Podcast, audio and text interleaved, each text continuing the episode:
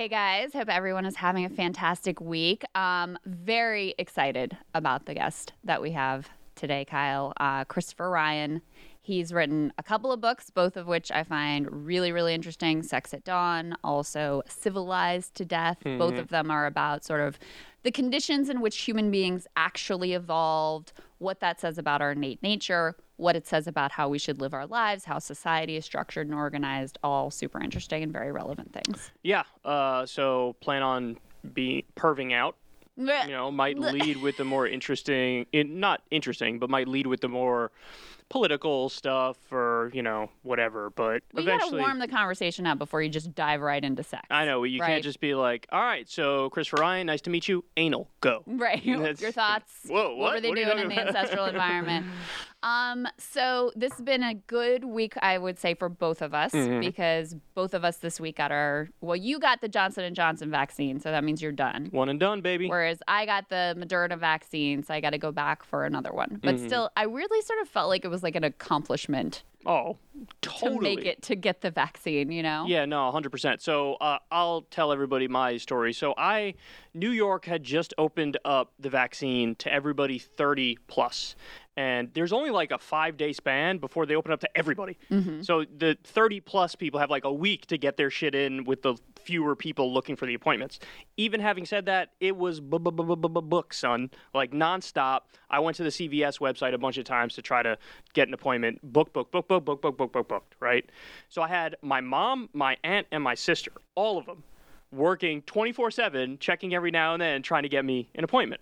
So, anyway, my mom ended up waking up super early one day, just happened to stumble across an appointment that was about 10 or 15 minutes away from where I live. Yeah, she signed me up for you. it. I, it, you know, I had I had to give my mom, my sister, and my aunt all my insurance information and stuff. Like I texted it to them, took a picture of my card or whatever. So anyway, they had all that. They uh, they signed me up for it. It was like ten or fifteen minutes away. It was the appointment was for three o'clock on Monday. I basically had to like rush when I was done with my show to try to get over there.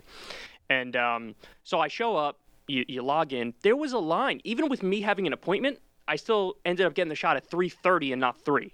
And I had to wait on this line because everybody was thinking the same thing. So I didn't some people got a choice in New York. Do you want the Johnson and Johnson, do you want the Moderna, or do you want the Pfizer? Yeah. I didn't get a choice, but I just lucked out that I happened to get the one that I really wanted, which was um, the Johnson and Johnson. And what's interesting is that the one you got, the Moderna and the Mm-hmm. Pfizer, are what's called mRNA vaccines, which is the new technology Right. that the government just invested 500 million dollars in Moderna to try to you know bring this thing to fruition. Right. Well, and it, important to say that th- they've been working on this technology for a decade. A- As a So- general coronavirus vaccine, so in other words, like a, a common cold vaccine. the mRNA technology. Right. So it's not like this thing just came out of No, no, I'm no. always just very careful because there are a lot of people who are nervous about these vaccines. I Yeah. don't want you to think they just invented this no, technology no. this year for this particular No, they vaccine. didn't. But what happened was with COVID 19 hitting, it sort of lit a, f- lit a fire under their ass to get it finished. You know what I mean? And so that's why Trump bought doses before they even finished making it. Yeah. You know, it was a big bet that they made on it. So anyway, that's the two predominant vaccines that have been out for a while. The Johnson & Johnson one, which sort of just came out more recently, is the traditional style of vaccine where they take like a dead virus that mimics COVID-19 and inject it into you. Right. Right? And so um, had the vaccine. Now, when you read what most people's experience is, they say usually eight hours to 12 hours later, you'll experience maybe some mild symptoms, right? Mm-hmm. So I got the vaccine at three. Eight hours later, like, you know, around bedtime, I'm thinking maybe I'll feel some. I didn't feel anything. Yeah. I was good money.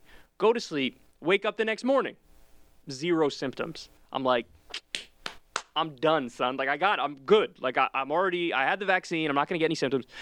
Turns out that around two or three o'clock in the afternoon, so basically 20 full 24 hours later, had a little bit of a headache. Mm-hmm. Headache came on pretty quickly. Had a little bit of a headache. That lasted for about three or four hours. and The you're o- not a headache person. You don't normally I get never headaches. get it ever. Yeah. I really never get headaches. Um, and then the other thing that happened was I was definitely like usually I like it about 66 degrees in my house. It was all the way up at 72, and I was under the covers. And I took a shower, and I naturally turned that shit all the way up where it was really scorching hot water, which that tells me that my body temperature was higher, so I probably had a little bit of a fever. But again, that went away in three or four hours.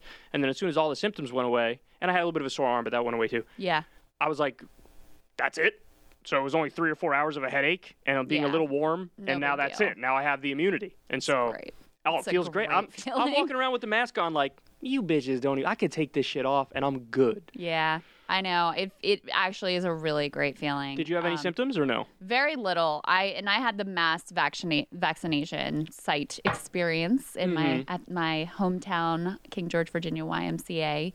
Um, all super well organized, super smooth. Sore arm I had, maybe a little bit of chills and fatigue, very little. Of course, they say The so I have to get the bigger, second yeah. one. Mm. They say oftentimes the second one you have more of a reaction, so Yeah. we'll see what happens there. But yeah, for me, fortunately, it was a very small deal. And actually, a little side benefit. This is um, so I live in the town that I grew up in, King George, where I grew up, high school, all that stuff. And um, so I still run into a lot of people that I grew up with. And I ran into the mom of one of my very good friends from high school, who I hadn't been in touch with in probably over a decade. And she happened to be in town that week because of Easter, so I got to catch back up with her. So that was the that was the side silver lining. That's some small not town shit. silver lining, the extra added gold platinum level benefit of my uh, vaccination was I got to see an old friend. See, you're so different than me because if I see somebody that I know from like high school, I'm like, fuck? I don't want to talk to you. It's one of the things. It's actually one of the things that I love about living where I do. I mean, the reason I live there is because my parents Mm-hmm. are there, and I'm very close with them. And um, you know, my for my kids, I love them to be close with grandma and papa. My sister lives nearby, and all of that's really, really important to me. But I actually do really love running into people that I grew up with. And I mean, this is a town I lived in that I lived in from the time I was born until I graduated high school, and have come back periodically. Um, so this was, you know, I was very much in this community and at the time knew everybody there and all of their parents, and it really had that small town vibe. So it's kind of a nice reality check for me when I run into somebody at the grocery store. And they don't know who you are. Yeah, they don't No, know you as Krystal Ball. They know me you as as the one I Krystal played like ball softball grew- with. Yeah, exactly. Um, this, you know, swimming Yeah. was my identity mostly then, but um, I also like it because it's so easy to get wrapped up in like whatever's going on on Twitter or somebody's mad at me or whatever, and then I run into someone like that and I'm like. They don't know about this thing. They don't care about this thing. Mm-hmm. If I told them about this thing, they would be, "Who gives a shit?" Mm-hmm. That's kind of a nice. It's a nice reality check too. Yeah, again, you're so much more social than me. You're way more extroverted than me. I don't want to talk to anybody, and to the extent I want to talk to anybody, it's people who I know and I have known for a really long time. Yeah. And even then, I'm like Well, you got five minutes, son. You're a true Clock's introvert. ticking. I'm Yeah. kind of 50-50. Yes, that's right. Yeah, you're. I, I do see you as sort of 50-50, and I do see myself as like hundred percent introvert. So we also got some interesting new stats this week about just how the billionaires have done during coronavirus. Let me pull this up. Uh, some of these now, I mean, it's not going to surprise you. Um, this is from Forbes. The, they put out their list of billionaires and all the stats involved. So the billionaire club grew by nearly a third. So a third more billionaires during the It's the pandemic. American dream. People are working their way up. So while everyone else is getting screwed and sick and losing their jobs, worried about eviction, being, you know, temporary, like get, just being thankful for the $600 check they get from the government and everything, these people became billionaires. So now there are 2,755 billionaires. But this is the stat that actually kind of floored me. In the U.S., the top 400, I'm reading from the Washington Post right now, top 400 wealthiest Americans now own the equivalent of 18% of GDP in wealth. That's twice as much as they did in just 2010. So in Wow. one decade, they have doubled the amount of wealth that they have as a percent of GDP. I mean, that's that's wild. That is like an escalating level of inequality that I, I mean, it may well be unprecedented. Well, this is what happens when you don't have very clear redistributive policies. This is what happens when, you know, um, you don't have very high top marginal tax rates on the wealthy and you don't have high corporate taxes. Yeah. This is the result. And, you know, I, I always, I remember reading the numbers um, back when the subprime mortgage crisis and the Great Recession hit. And the parallels between the Great Recession and the Great Depression were amazing. Like, so uh, I'm going off memory here, but one of the facts was um, w- during times when the country is economically healthy, the top 1% makes about 8 to 10% of the income. That, that's during healthy economic times. Right before the Great Depression, they made about 25% of the income. So massively lopsided, right? Yes. Exact same thing for the Great Recession, where it was about 25% of the nation's income went to the top 1%. So when you see how lopsided it is, that has reverberating effects and, and dire consequences. So, you know, one of the facts that I've brought up a number of times that I cannot get this fact out of my head, it was a study by the Rand Corporation that came out pretty recently. They found that I'm not sure if the year was 1974 or 1978, but like mid 1970s until today, the top 1% or fraction of the top 1% has effectively stolen $47 trillion from the bottom 90%. 47 trillion. So in other words, if you just kept the pay ratio, mm-hmm. the top 1% to the average worker, the same as it was in the post World War II period to today, the bottom 90%, every person in the bottom 90% would have $1,144 extra per month every month their entire life. So that shows you how out of whack we've gotten.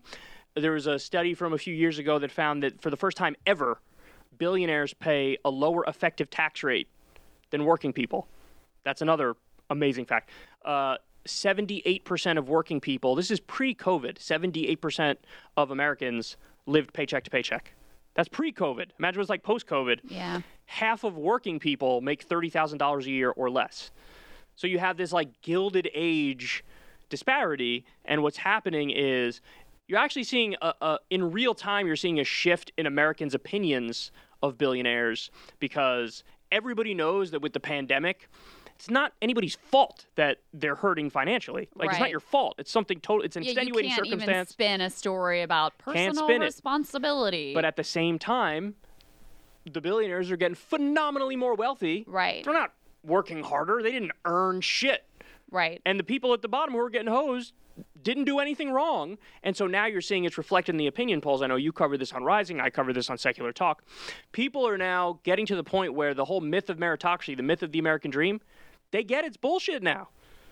Yeah. They get that it's not the harder you work, the further you go. Jeff Bezos didn't earn over a hundred bill. How do you earn over a hundred billion dollars? right. It's not even possible to earn. Like, what are you talking about? That's totally arbitrary. So we need to set up a system that's more fair in its distribution of wealth, and that gets closer to an actual meritocracy. Well, and this gets into as well what Biden is proposing in terms of corporate tax increases, which are very, very modest.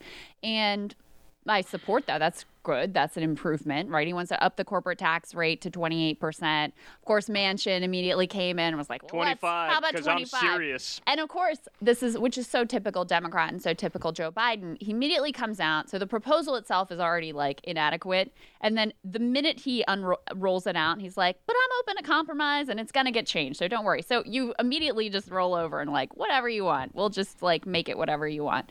So um, it's it's a very modest proposal. There's another provision that would um, require companies that are very profitable to pay uh, 15% minimum corporate tax.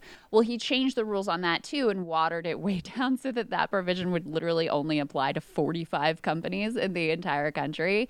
And again, look, maybe those are the largest companies. Maybe that makes a tremendous difference because we have so many monopolies. And so if you're hitting the biggest 45 companies, maybe that makes a difference. But again, it's it starts so from such a small place. And there's two important points here. One is when you see the amount of wealth that was accumulated in this last year, mm-hmm. and even putting coronavirus aside, over the last decade, you really come to realize how inadequate these policies are. And two, he frames all of this simply as a means to pay for the infrastructure package. Now, personally, I don't give a shit if the infrastructure package is paid for. What I care about is that redistribution as an end in and of itself. Because if you continue to have this escalating inequality, first of all, you're going to have a very hard time having anything that even you can pretend is small d democratic mm-hmm. when you have that vast a disparity of wealth. And you I mean you could make an argument about that we've already sort of reached the point beyond which that's really a tenable situation. But second of all, yeah, I mean you just these when you have that much money, wealth, and power concentrated in these few people, it ends up in an extraordinarily ugly place that has direct ramifications on working people's lives. So I don't like the the proposals themselves are really watered down. He immediately is like, and I'll compromise on them. Woefully like inadequate to the task given how quickly wealth has concentrated and how much that has been escalating and escalating and escalating.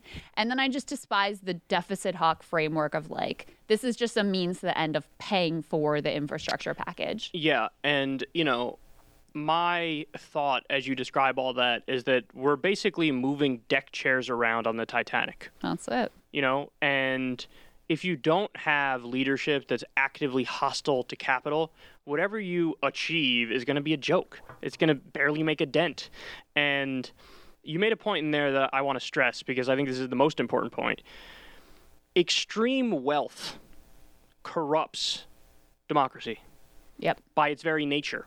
Because when you have extreme wealth, that's synonymous with, that's analogous to sh- extreme power. Yes. And especially in the system that we have here, where the Supreme Court has basically ruled over a number of decades that money equals free speech, and so you could give unlimited amounts of money to super PACs and to political campaigns, and and corporations are people. Yeah. The results of that are you have a tiny number of people, corporate interests and billionaires, who control the system and rig the system. And there was a great Princeton study that came out probably eight years ago now, which found that there is zero correlation between what the American people want and the policies we end up getting. Yeah. But there's a very, very clear correlation between what the donor class and the billionaires and the corporations want and what we end up getting.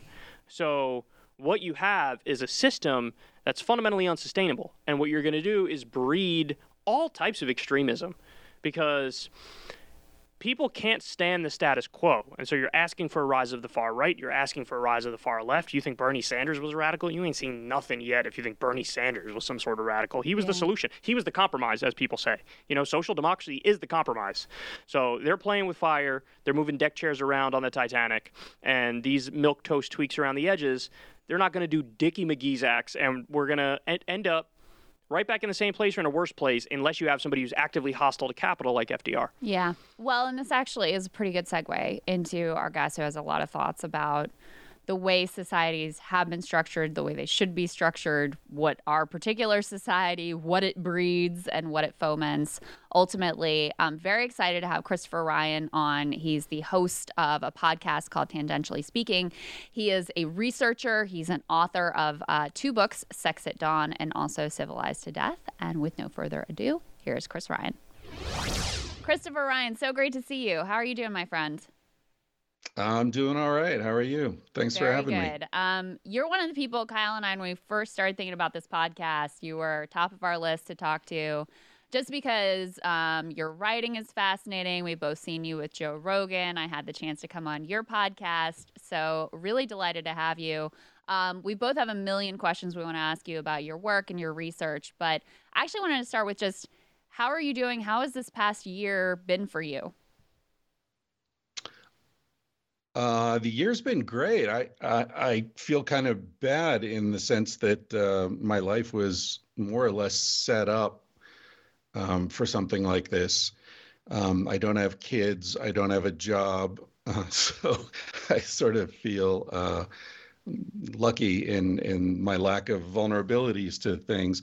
Um, but yeah, the year's been good. And and talking about guests, I just looked at your uh, previous guests. I, I'm kind of amazed to be on this list with Noam Chomsky and Andrew Yang and uh, Marianne Williamson. So thank you very much for having me on.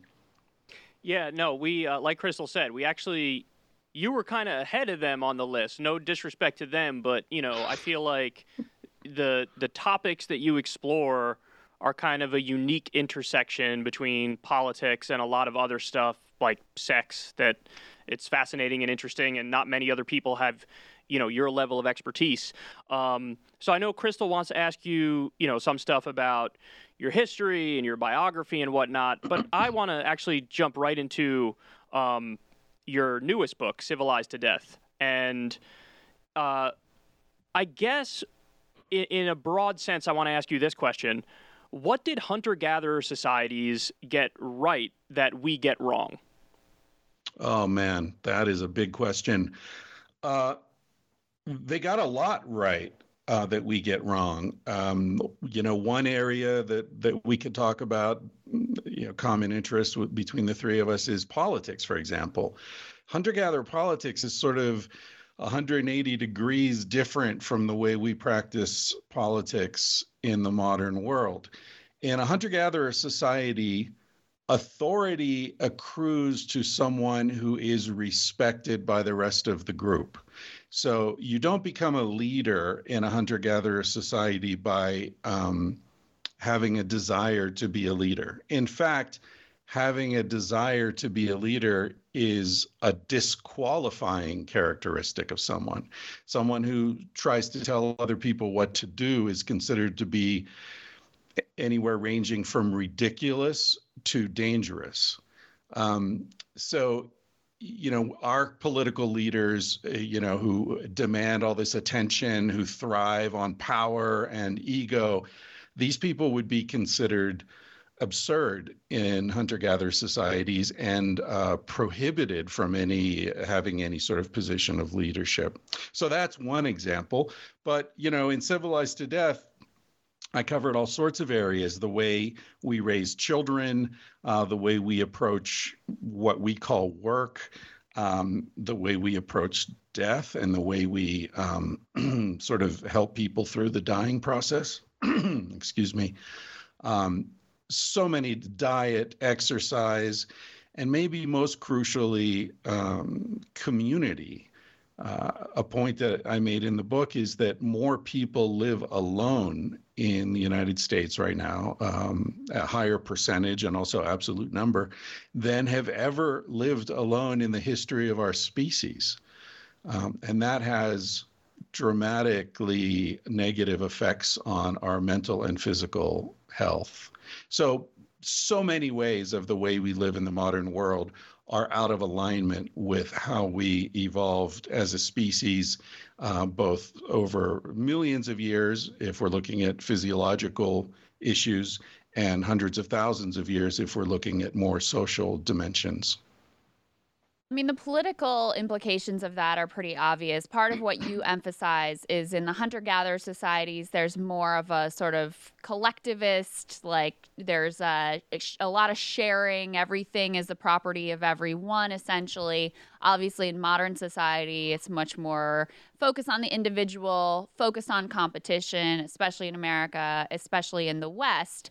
Um, is that because we're wired different? Like, where do those different preferences and structures and systems ultimately come from? Well, I've argued that they come from uh, a sort of a reorganization of social, of human communities that uh, began with the advent of agriculture.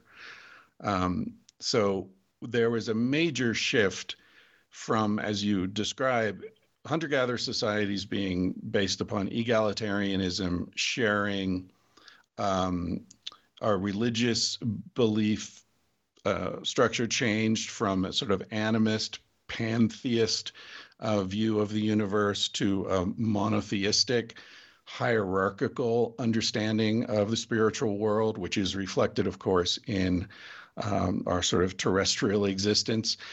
When we shifted to agricultural societies, women lost their parity with men uh, and became something closer to domesticated animals in our society. If you you know read the Old Testament, "Thou shalt not covet thy neighbor's wife," you know I always thought that that was, and I think most people think that's about respecting marriage.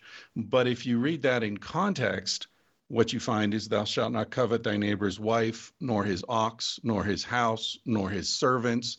So the wife is really just part of the neighbor's property.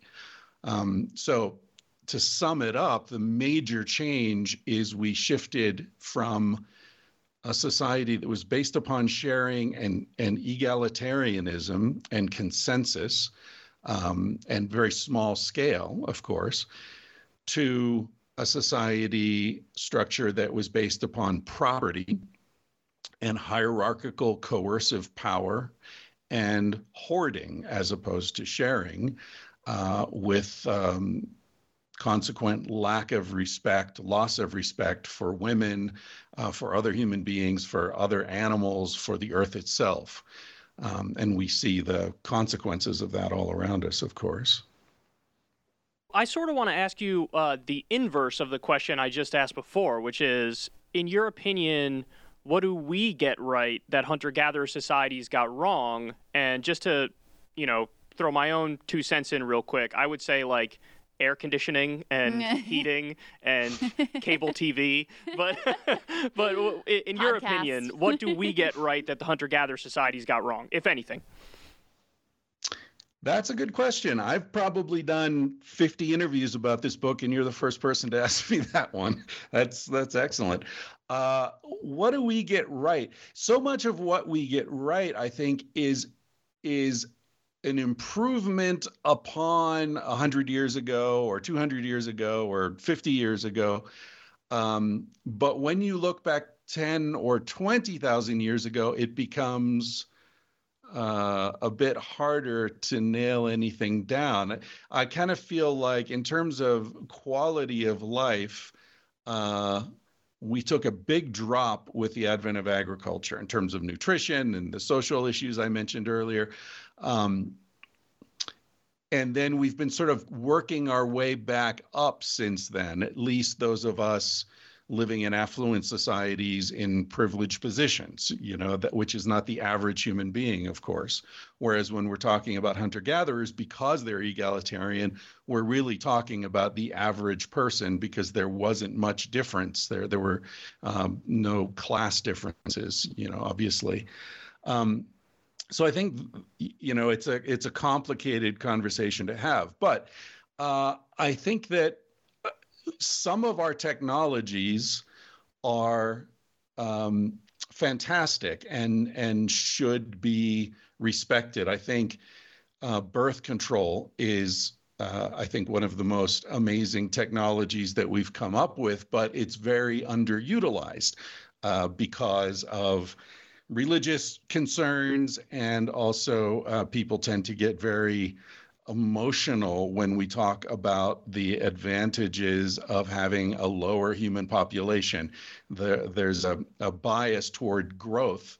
Uh, both economically and in terms of population, that's that is very hard to uh, confront. I think for most people, um, so I think there are some technologies. I think you know, obviously, podcasting is amazing, uh, very interesting. Independent media being able to speak directly to millions of people with no corporate intervention, I think, is um, probably on a par with the printing press as far as um, you know implications for for the future.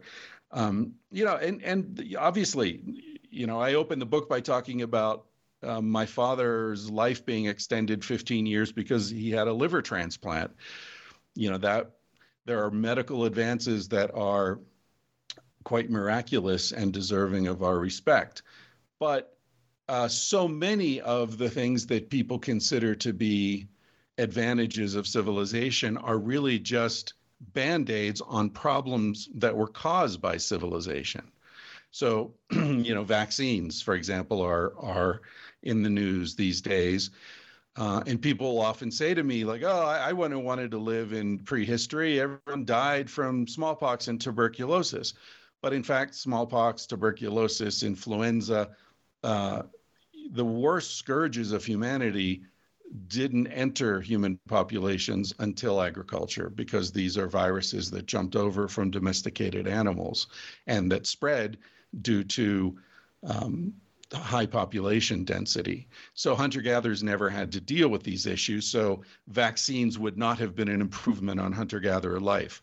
I think the primary um, problem with hunter gatherer life is infant mortality. Um, anywhere from 20 to 35 percent of hunter gatherer children die before the age of 10. Um, so there's no getting around the fact that that's a, a major problem. Yeah. So, I mean, you have a very contrarian take because the standard issue narrative is life was nasty, brutish, and short, right? Then since then it's been especially with the advent of settled agriculture it's just been progress and progress and progress. And the story of human history is the story of ever increasing improvements to our lives to the quality of life. I mean just look at us today could pick up our phone we could have access to any information in the world we could order any food we want to our doorstep again this all comes from a great place of privilege we can put this podcast out into the world to millions of people so what's not to like about it? What's the problem? Well, the problem is that that's a very imbalanced view of progress. It it doesn't incorporate an understanding of any of the costs that have been paid. Um, you know, the the genocides, the slavery, the destruction of ecosystems, the quite uh, imminent um, destruction of the entire planet in terms of being able to support human life. Uh, if we ignore the costs, you know, it, it's sort of the classic capitalist approach to things externalize the costs, uh, socialize the costs, and just concentrate on the profit. Well, that's not an accurate way to look at life. Um, so many of these technologies, let's talk about food, for example. People often say, "Oh my God, we have so much food. You know, we've we live in a time of incredible abundance, and we have." Uh, we have to thank Archer Daniels Midland for you know supporting the growing population. Well, what is this food? The food is causing diabetes. It's causing cancer. It's causing obesity. It's causing all sorts of problems among the people who have access to it. And we still have, I think it's 3 billion people going to bed hungry every day. So the distribution of that food is, is a complete mess. Um, so, and, and how nutritionally healthy is that food? So many of us are, are uh, nutrient deprived, even though we are getting more than enough calories every day. So I think if you start to look at things in a more balanced way, every one of those issues that you raised is much more complicated than just oh here's a piece of evidence of how wonderful life is. We have uh, you mentioned cell phones or we have these phones. You can look at you know any information in the world. Yeah but what are most people doing with their phones? They're looking at platforms that thrive, that profit on spreading panic and insecurity and unhappiness. And so we see in a spike in depression, suicide, uh, addictive behaviors, specifically in the first generation that grew up with access to that technology. So in all of these things, I think what we need to look at is have these things actually made life better for the average person? And if the answer is no, then we have to look more closely at what are the motivations for these technological innovations. If they're not actually to make life better, then what are the motivations and who's actually winning at this game? So in in the book, you actually you make a really interesting point. Um, it's it's a it's a zoo comparison. So to paraphrase here, you know, you say it, it's a pragmatic view that like well we're not just going to like snap our fingers and go back to a hunter gatherer society and you know you're you're perfectly clear about that but um, if you are an animal in a zoo you would prefer to be in the San Diego zoo and not you know some random Romanian zoo where it's just a bunch of cages and animals shoved in the cages and so my question is how exactly do we living in modern society get back in touch with this sort of hunter gatherer nature that you're alluding to? What specific solutions? Like, I play golf, for example. I know you said about golf, people like it because you're back in nature and you feel like more in touch with nature. What are your solutions? Yeah, I, I think there are a lot of steps that we can take. Um, obviously, I think the first step is to understand the animal that we are and where we came from uh, and why we are the way we are. So that's the the thread tying together both of the books I've written so far. Um, but once we've done that and we start to understand where our appetites come from, why certain things work and others don't, uh, we can integrate things into our lives that you know maybe small uh, details, maybe large structural details. Um, so, for example, uh, I think we're living through a revolution right now where a lot of people are suddenly free to live where they want to live because they can work remotely. Um, so people are are looking uh, around and saying, well do I want to live in a city that stresses me out all the time and I have to commute an hour each way to work every day? Or do I want to work from home and maybe live out in the country where my kids can play in the dirt and uh, have a much lower chance of having autoimmune disorders because they're exposed early in life to all sorts of pathogens in the dirt and nature. Um, Eh, so things are freeing up in a way that are allowing people to make adjustments. We can see it all over the place. We see it in um, interest in paleo nutrition and uh, you know looking at how relationships uh, worked in in prehistory. We see it in exercise. You know everything from CrossFit to paleo fitness. Um, I think we see a lot of people looking back in order to understand how to uh, calibrate their lives better. Um, me personally, uh, I we were talking before we went on air about uh, how I'm living in this tiny town in Colorado. Uh, sense of community, which is very important to our species, uh, is stronger in small towns. Right, neighbors take care of each other, um, and actually, a bunch of my closest friends are buying property in this little town and we're helping each other build houses. Uh, some of our friends have chickens and goats, so we get our eggs from them. Uh, some friends have kids and others don't, and so we can, you know, take care of their kids. They can take off, go camping for a weekend, and not worry about their kids. Some people have dogs and some don't.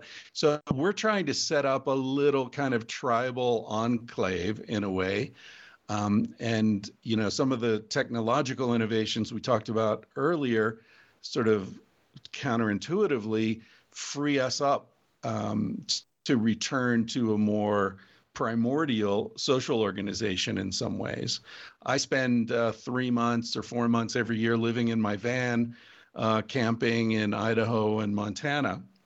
Um, so that's a return to a bit of a, a nomadic kind of life. I spent a lot of time sitting by fires, looking at the stars, jumping in rivers in the morning, uh, you know, lying in hammocks, which I, I think are the first and still best human invention ever. So there are lots of innovations that, that we can make. Um, I think the most important is um, cultivating community, though. Mm, it's so true. And you know, our whole system is built around a conception of individualism and greed, and that the only values that really count are like profit margin, stock market growth, GDP growth. It's that obsession with growth, like you say. And yet, as you're talking, I mean, it sounds very. And by the way, I relate very. I'm kind of like a. I'm kind of a hippie-ish person at heart. Kyle can attest to, and very like into being outside and hiking and camping and all that stuff is very much what I like to do in my spare time as well. But it also makes me think of, you know, in the 60s, there was this whole counterculture movement, a lot of the same sort of themes, ideas, instincts of the way that we're doing this thing in modern society is all wrong. We need to have a more collectivist view. We need to live in a different way. And most of the people that were part of that movement eventually they sort of like grew out of it and went and became the suits that they hated at the time and now they're like you know they're running the country and they're doing an even worse job than the people mm-hmm. before them are doing right so why do you think that is why did they get that sort of like instinct and idealism and desire to create a different reality and different way of living how did that just get beaten out of them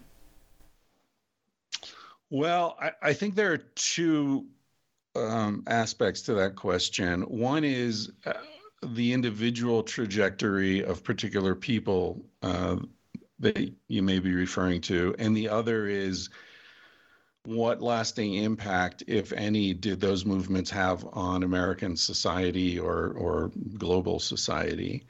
Um, it's hard to talk about the first one because you know without talking about particular people, it, it, it's hard to know how to handle that. Uh, I think you're right that a lot of people who considered themselves to be uh, part of the alternative movement uh, gave it up. But I also think that a lot of people didn't give it up. Um, and I think that a lot of people in any movement are just um, hangers on. They're just along for the ride. And you know, if it had been 1938 Germany, they would have been brown shirts. You know, I, I know a lot of people who consider themselves hippies who are,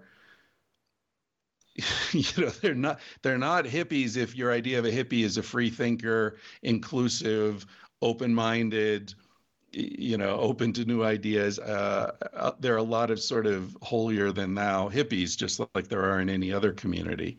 So I guess I question whether they were really uh, ever alternative people um, or countercultural. Um, but I think as far as you know, people say to me, "Oh, the '60s, you know, failed. You know, it was a it was a a failed experiment." And I say, "Wait a minute." Uh, look at the things from the 60s that have changed our world and persist now uh, you know a, an environmental consciousness uh, a sense that women have the right to equal political power equal rights uh, sexual freedom um, the idea that people should, you know, uh, be able to define themselves in terms of uh, their sexuality, their gender, their um, uh, you know, an openness to alternative uh, approaches to life, animal rights. Uh, there's so music. I mean, my God, we're still listening to the Beatles and Jimi Hendrix and the Rolling Stones, and that's still the most uh, impactful popular music in most aspects of uh, most levels of American society and, and world society.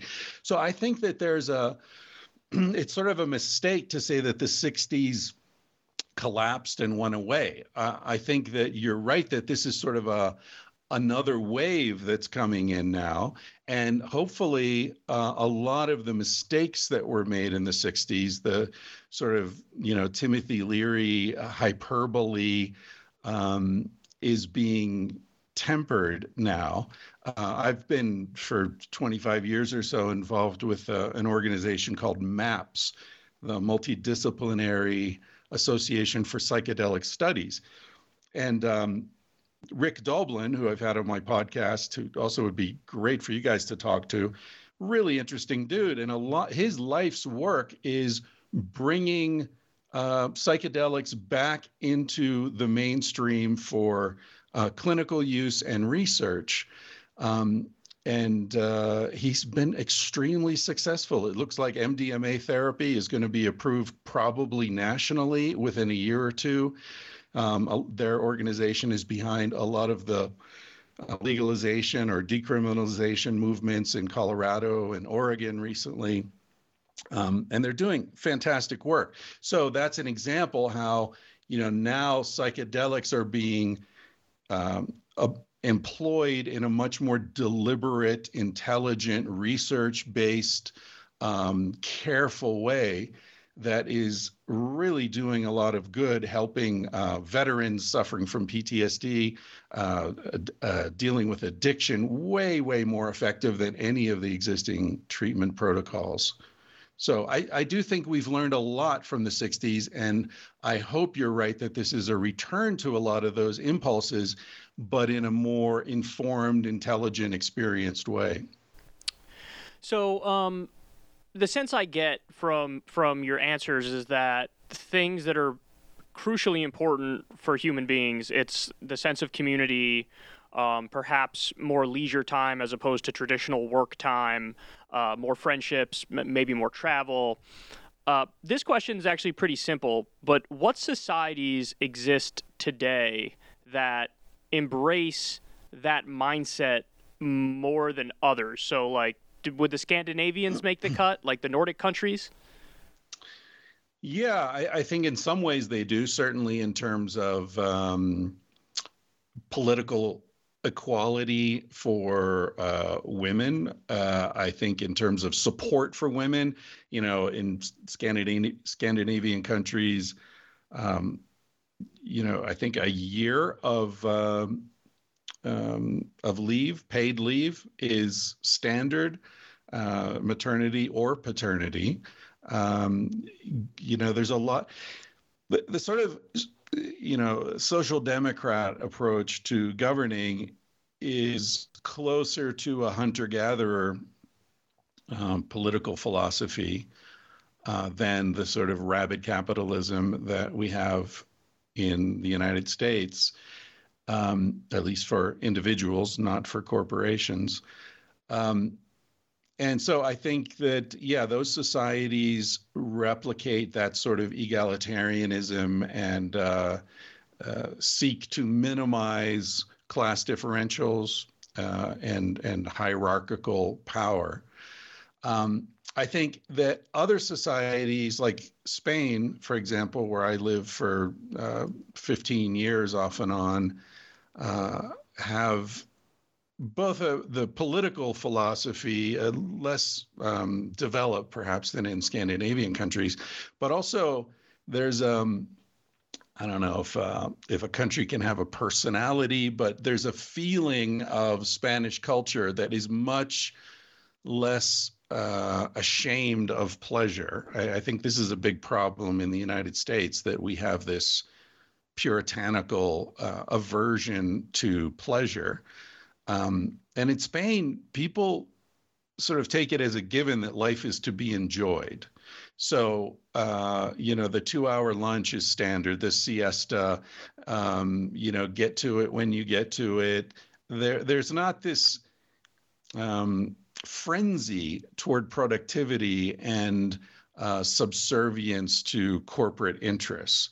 Hmm. Um, so I think it's uh, that that's an example that's really you know personal for me. There's actually a lot there. I mean, you alluded earlier to this obsession with growth, and that ties into the climate catastrophe. It it you know ties into unchecked capitalism it ties into you know ever expanding populations all of that where do you think that that mindset comes from well uh, you know cards on the table this may sound kind of crazy uh, but the way i look at the modern world is basically you have the interests of human beings versus the interests of this artificial life form known as corporations. And I see corporations as living things. It's a form of life that w- is difficult for us to recognize, and yet we acknowledge it in our language. You know, Monsanto, Monsanto thinks, you know, Monsanto says, like, Monsanto's not a living thing. How can it think or say anything? And yet, you know, we've granted personhood legally, uh, even religious freedom somehow to corporations. Um, and I feel like so much of what uh, torments humanity is a result of the fact that the interests of these superorganisms don't align with the interests of us. And, you know, it's almost like the interests of a school of salmon doesn't align with the individual salmon's interests. Um, so I don't want to get too into the weeds in terms of superorganisms and, and all that business, although I do talk about it a bit in Civilized to Death. Um, but I think that that's the problem that growth is in the interest of the superorganisms. You know, 100 or 500 years ago, that was the state, that was, um, you know, whatever community needed to expand, because agriculture is inherently an expansive, uh, growth demanding way of existing on the planet because you have massive population growth in agricultural societies. And so, in order to feed those growing societies, you need more land. And if you need more land, that means you're going to be pushing someone else off the land. So that creates the need for um, organized aggression, warfare, conquest. Um, so the ball just gets rolling, and growth is at the heart of this particular type of social organization um, you know, within which we're all living. So whether it's expressed as the growth of the state because it's raising armies and you know uh, conquering new lands or it's expressed as growth of market share, growth of profit, et cetera, in a corporate sense. Um, but for individual humans, that growth is not really advantageous at all, and often it works against our quality of life. Mm. Uh, before I got a bunch of questions that I want to ask you about sex at dawn, but before I get to that, I do want to go back to something you said earlier that uh, piqued my interest. You brought up death mm. and the differences between the way hunter gatherer societies view death and approach death versus how in the modern day we view and approach death. And um, I've always been of the personal belief, and it, it, actually just occurred to me now. I never actually thought this through in detail by myself, but it just occurred to me now that I actually do sort of live life as if death is not real and is not a thing. Like I don't dwell on it, I don't think about it. I just sort of keep living and just hope that I can continue to keep living in perpetuity. And I feel like in some ways that's psychologically healthy because it just allows me to stay more in the moment and move forward. So what are the differences between the hunter gatherer approach and the modern approach? And is my approach more in line with the hunter gatherers or today's approach? That's uh, interesting. I, I think that,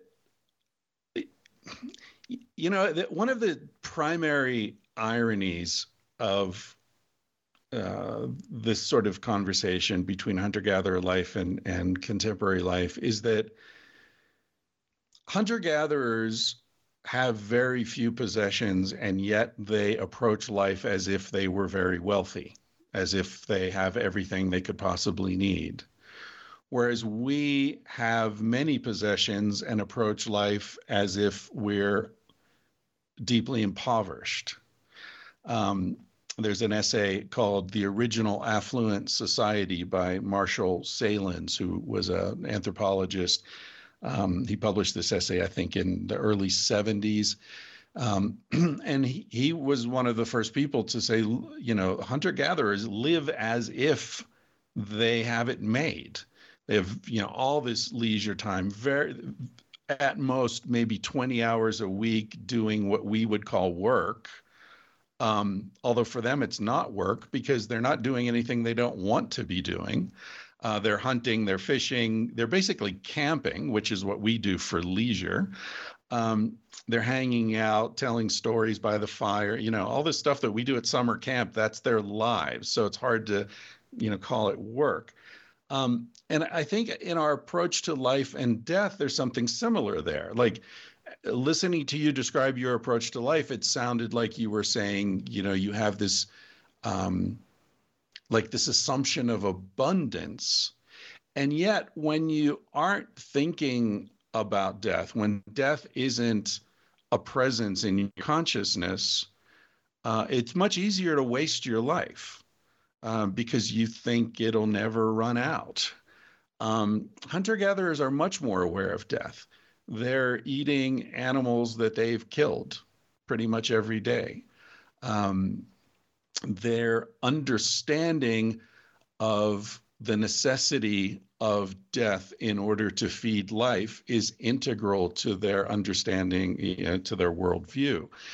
Um, and, you know, in our world, we're separated from death. So um, you know insistently uh, we're separated from the death of of what we eat. We're separated from the deaths of uh, our neighbors and our family members. And uh, you know our exposure to death is a casket um, hermetically sealed against what? I don't know. Uh, stainless steel you know like what are we what are we doing? What what is it? Who's being protected? Is the body being protected from us? Are we being protected from the body? What's going on?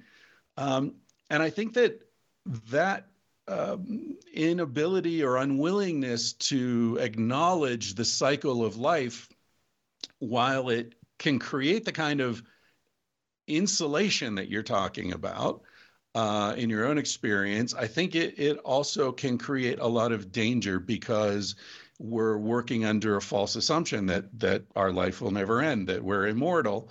Um, And I think that that fear of death expresses itself in many other ways. So, you know, getting back to what I said earlier about this sort of strange, counterintuitive um, conflict between abundance and scarcity, uh, I feel like even though we don't really acknowledge death, we're thinking about it all the time, right? Uh, we're all obsessed right now with, um, you know, mass shootings and uh, the death of George Floyd, and it's it's you know it's a constant presence for us in a sort of intellectual, media-driven way, um, but not in a visceral, personal way. Um, so I don't know. I think I think we're gonna we have to deal with death one way or another. It's kind of unavoidable, and uh, I end every episode of my podcast. The theme song is uh, called Smoke Alarm by Carsie Blanton. And the, the chorus is uh, I don't want to give the end away, but you're to die one day. I don't like that. I'm going to live forever, but thank you anyway. How is that reflected though that different perspective in like the the rituals surrounding death in different hunter gatherer societies? Um yeah, I don't really know a lot about the the rituals uh, to the extent that there are any um, surrounding death. I think that you know each society probably looks at that uh, transition differently. Um, I, yeah, I don't think there's any sort of blanket comment that I could make about hunter gatherers in general. I think they're much more accepting of death obviously because of, of its omnipresence in their lives. Um, but I, I, I, do think that one important difference in the way hunter gatherers experience death is um, that when the end of life comes, it tends to come quickly, uh, as opposed to, you know, in our lives, the end can drag on for 15 or 20 years. Um, you know, uh, getting back to what we were talking about earlier, where people say, "Oh, the modern world is done," you know, modern medicine is such a great gift to humanity, and uh, uh you know, we've doubled the human lifespan. That's nonsense. Uh, anyone who actually studies these issues will tell you that Homo sapiens typically live, if they uh, make it through childhood, typically live into their 70s or 80s. Any anyone, hunter gatherers uh, typically live into their 70s and 80s. So we haven't doubled the human lifespan at all. Uh, largely, what we've done is we've dr- drawn out the dying process. Um, so that's a dubious uh, accomplishment, uh, I think. Um, you know, I, I think this town I'm living in, We're talking about bringing hunter gatherer approaches to life into our own lives. This town I live in is the only place in North America that has a permit to conduct open air cremations. So if you're a resident here, when you die, if you request this, um, your body can be taken into the desert just outside of town. There's a pyre, and um, and burned uh, in the morning. Uh, I attended a, one of these cremations a couple of years ago, and it's one of the most powerful experiences I've ever had. Um, to see this person's body literally go up in smoke while her friends and family stood in a circle and spoke about her life for a couple of hours. And at the end of it, there was nothing left. It, it was a real ashes to ashes experience. And the profundity of her body being absolutely gone um, really moved me. And, and, I think is something that, you know, is probably um, hunter gatherers experience very much. And there's not this illusion of permanence because of the casket and the gravesite and the tomb and the, you know the the stone the granite stone and all that yeah you know this may be a kind of transitional question because there are a lot of common themes between civilized to death and sex at dawn both of them as you said are rooted in this idea of like what are the conditions in which we evolved and in which human beings lived for most of the time that there have been human beings on the planet. But one of the standard narratives that's used in sort of justification of the American system of capitalism is look, you may not like it, but you got to grow up and realize that people are greedy, they're inherently selfish, and capitalism is the best system to make everything work that sort of trades on and uses that greed, transforms it into productivity and into progress. So, talk to me about that. Is it is it true that human beings are inherently greedy and jealous, or do you see different attributes that are sort of created out of the culture when you're in a very different society, like a hunter gatherer society? Yeah, I, I, think it's a little of both. I think that selfishness, uh, self interest is uh, clearly innate in humans as it is in, in every other social mammal. Um, but I think that, and, and that extends to jealousy. Uh, you know, uh, people often ask about jealousy in the context of, of sex at dawn. So I think that the sort of acquisitiveness, hoarding behavior, possessiveness, um, proprietary approach to life um, exists within us, and it applies both to uh, material objects, food, status, sexual partners across the board. Um, but I think that the fundamental difference is that some societies, um, including all hunter gatherer societies, um, seek to minimize that impulse. Um, there are specific mechanisms within these societies to control it, to try to educate it out of children. Uh, and we can talk about specifics if if you're interested in that. Um, you know, it, it, relates to what I was saying earlier about politics, right? If you're a selfish, power hungry individual, you're excluded from any sort of leadership. You're considered ridiculous. People make jokes about you. Um, if uh, so so the, these impulses exist but they're minimized tamped down um, not encouraged at all. Whereas in our society those impulses are encouraged. They're celebrated. They're uh, you know cultivated. In sex at dawn we we wrote about uh, some popular you know media depictions of love like the song when a man loves a woman.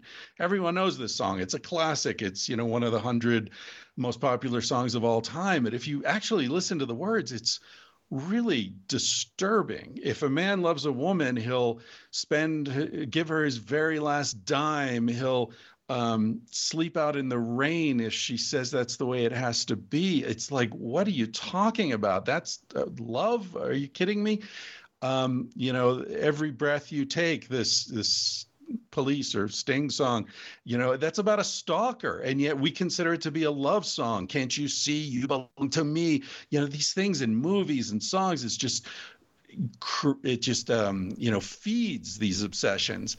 Uh, and i think that uh, you know, so the answer to your question is yes, these things exist naturally in us as a species, but they can be celebrated or they can be ridiculed. I'm fascinated to hear that answer from you because I have to admit, my assumption was that your view was more along the lines of human beings are inherently good and collectivist and they stress community and they're empathetic and all that stuff. But funny enough, you actually mirrored the exact view that I have, which is we're both. You know, we're both selfish and greedy and that's natural and so we're part bad but we're also part good we have both of those things in our nature and what you're saying is they emphasized in the hunter gatherer societies the good parts and tried to minimize or downplay the bad parts so i guess my question is sort of linked to that um, is your argument in Sex at Dawn that human beings are naturally polyamorous, or is your argument that human beings are sort of malleable and can adjust with the culture, and so we have the potential to be polyamorous or monogamous depending on the current situation? Yeah, you guys are asking really good questions. I, I, I, really appreciate the the nuance that that you bring to this conversation. Um, I, I think that you're right.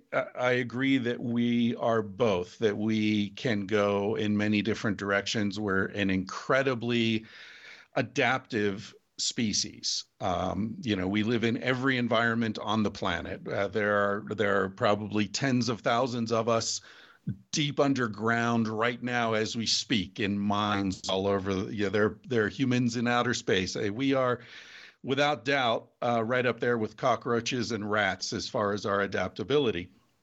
Um, but I do think that there are some adaptations that are very costly for us, are difficult for us, and there are other adaptations that are more congruent with our nature. So I hope it doesn't seem like I'm avoiding the question. Um, but I do believe we can go in many different directions, but some of those directions feel right and others feel wrong. Um, you know, in, in, commenting on the previous question, you talked about how hunter gatherer societies accentuated the good and maybe capitalism accentuates the bad. Well, why do we consider some of these to be good and bad?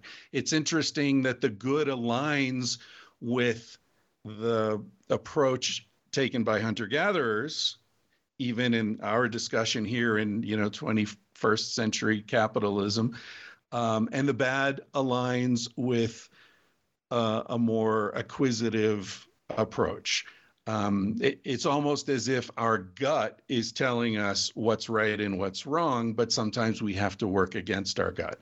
So, related to sexuality, when you look at hunter gatherer societies, and you see that they share everything, that their society is organized around the principle of egalitarianism and um, community and sharing. And you see how uh, hunter gatherers take care of, of, of children without regard to whose children they are. Uh, they are sharing food, they're sharing access to medical care, they're uh, living with people that they've known most, if not all, of their lives. So there's a very deep uh, degree of commonality and intimacy among these societies. And so it struck me as strange that the sort of standard understanding of human sexual evolution is that in this one area of our lives, we would have been extremely proprietary, while every other part of our lives would have been based upon a totally different philosophy. And uh, the more I looked into it, the more I saw that. Uh, um, you know our bodies uh, our uh, sexual responses our, our psychosexual responses to um, relationships and pornography and what have you all align with a species that uh, is sexually cooperative and which raises children together not in nuclear families. The nuclear family which is thought to you know have originated tens of thousands of years ago is actually a very recent innovation. So, you know, to answer your question, I think we can go either way. I, I often say that uh, monogamy is like vegetarianism. It can be ethically fantastic. It can be good for society. It can be um, it can be a, a great approach to life. But just because you've decided to be a vegetarian doesn't mean bacon suddenly stops smelling good. That's a great way of putting it. You know, the part of your um, argument and I, I believe you know your the case and the research and the evidence that you produce it all makes sense to me and you've obviously done the work done the research understand it really deeply. The part of it that i just viscerally struggle with the most is this idea that jealousy is kind of culturally created that it's not an inherent innate human trait. Because i just think about it like you know i do consider myself to be an open-minded free thinking person. I don't judge anybody for anything that they're doing that's not hurting another person. Um, but it's hard for me to imagine not feeling jealous in a polyamorous situation. Um, so, what is your, you know, what's the evidence that basically that wasn't really a problem when society was structured a different way? And how do you think about that piece?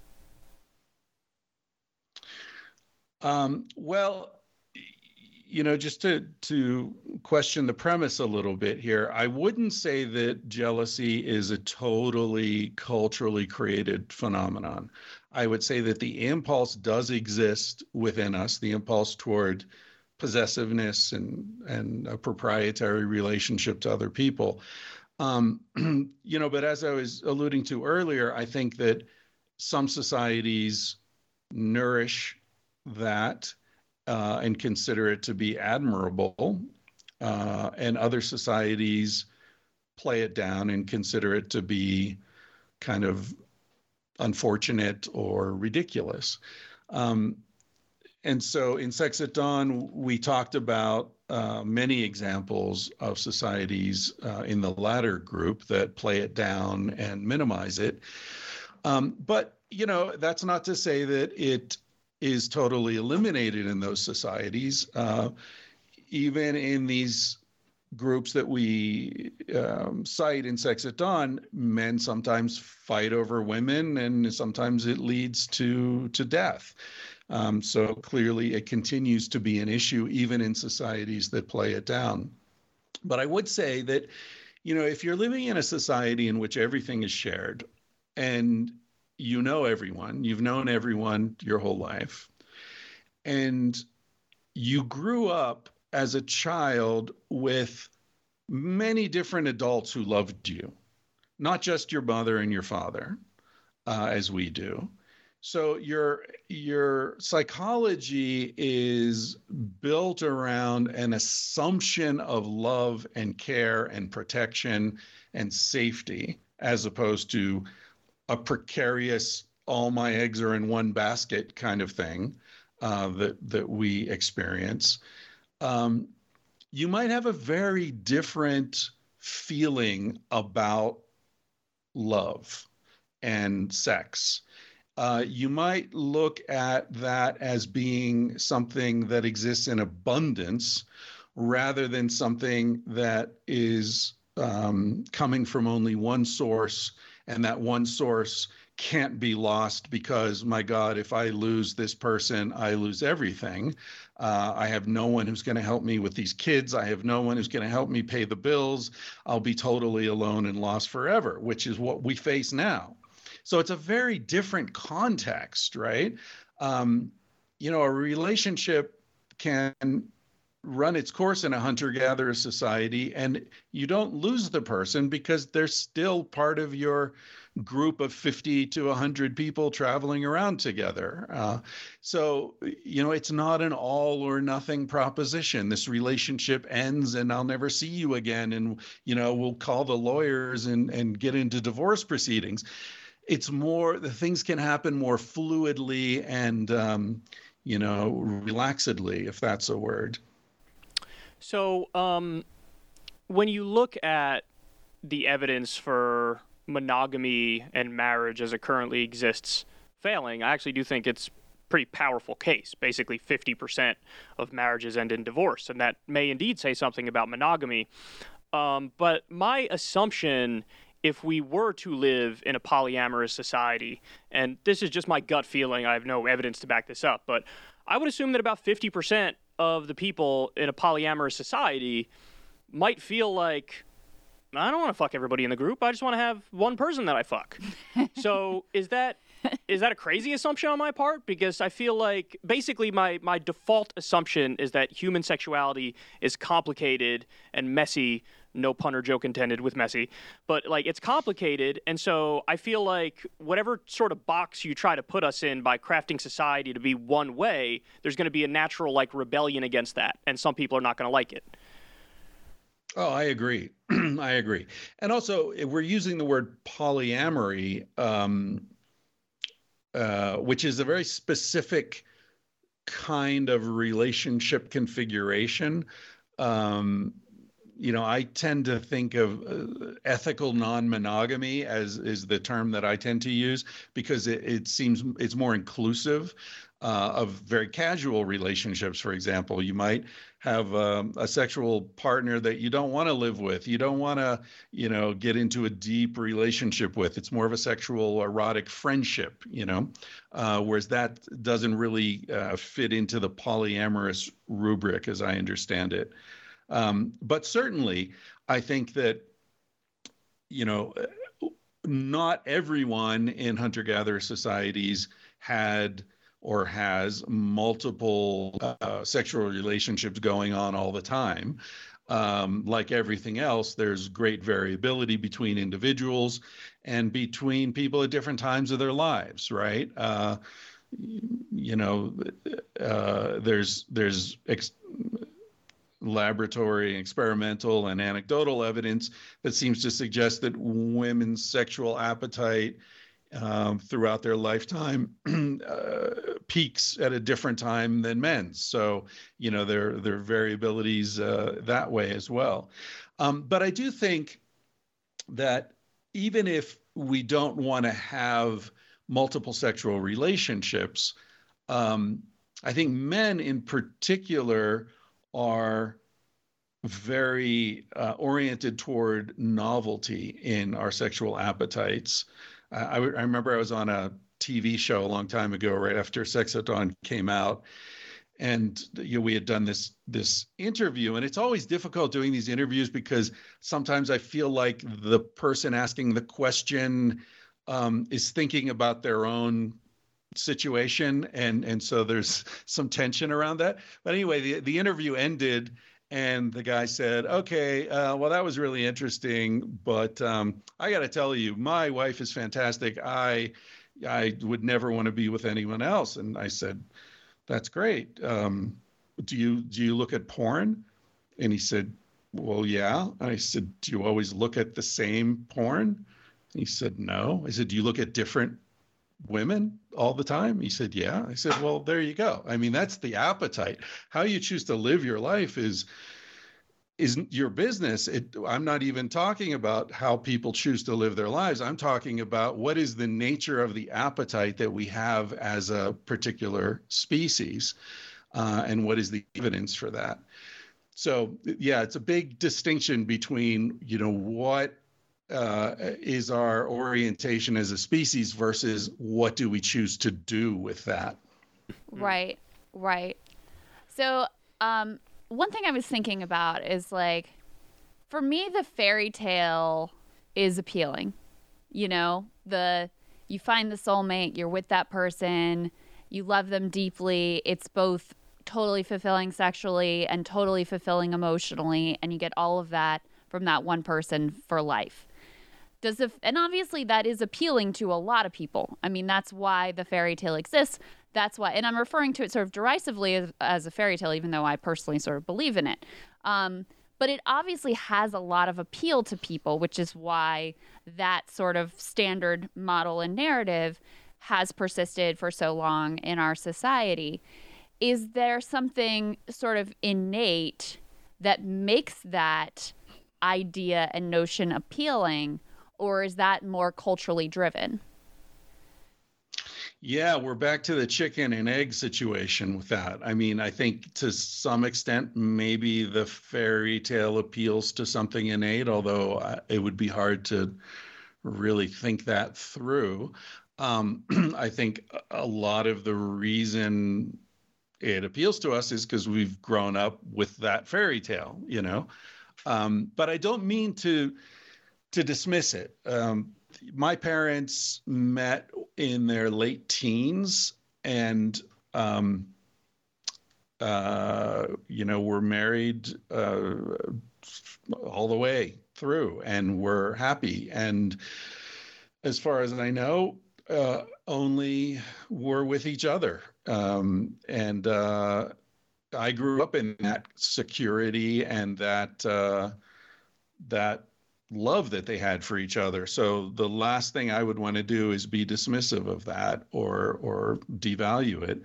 Um, you know, but I, I think it's very, very hard for people to do that. And even in the best situations, I think it's unrealistic, given the nature of our species, it's unrealistic to think that you will never be physically, sexually attracted to anyone other than your partner. And one of the reasons um, that I wanted to write Sex at Dawn was that I think so many people are suffering under the weight of that fairy tale. I think so many people feel that they're failing because they find themselves attracted to someone other than their partner. And so, because of that fairy tale, uh, which by the way extends into the psychotherapeutic community, uh, in which if you're attracted to someone other than your partner, there's something wrong with your marriage, there's something wrong with your partner, there's something wrong with you. I think that's nonsense.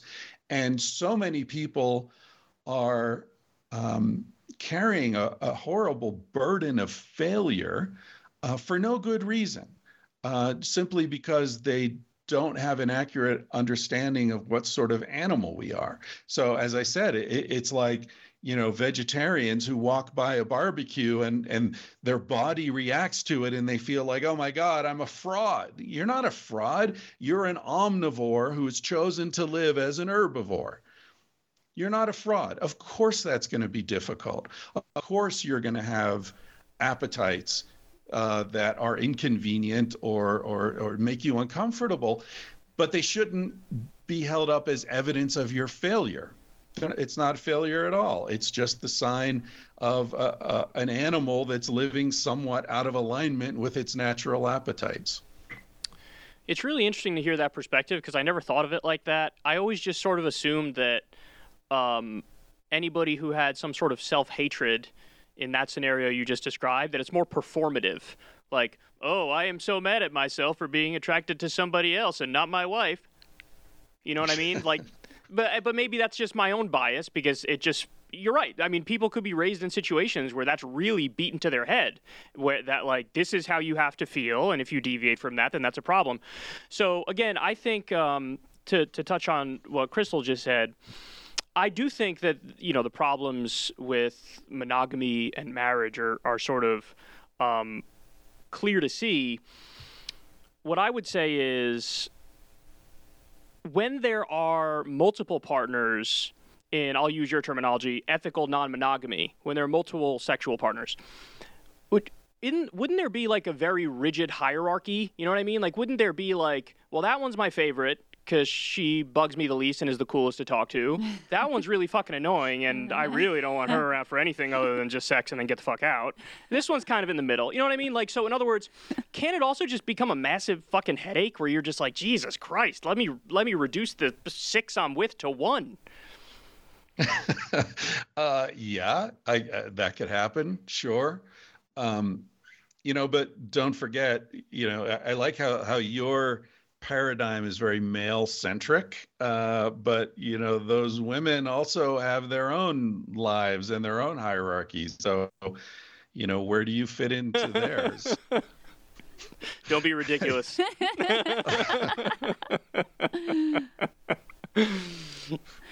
One i actually wanted to ask you though a little bit about male female differences. You alluded to one of them. You said you think men in particular like novelty in their sexual appetites.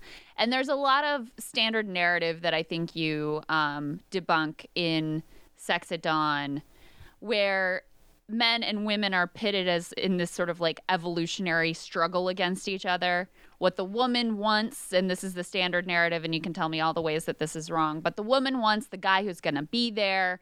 It's easier for her not to stray. Maybe she'll find another sexy partner, you know, right at the right time, but she's going to kind of keep it secret. But what she's really interested in is the dude who's going to provide and be there for the long term.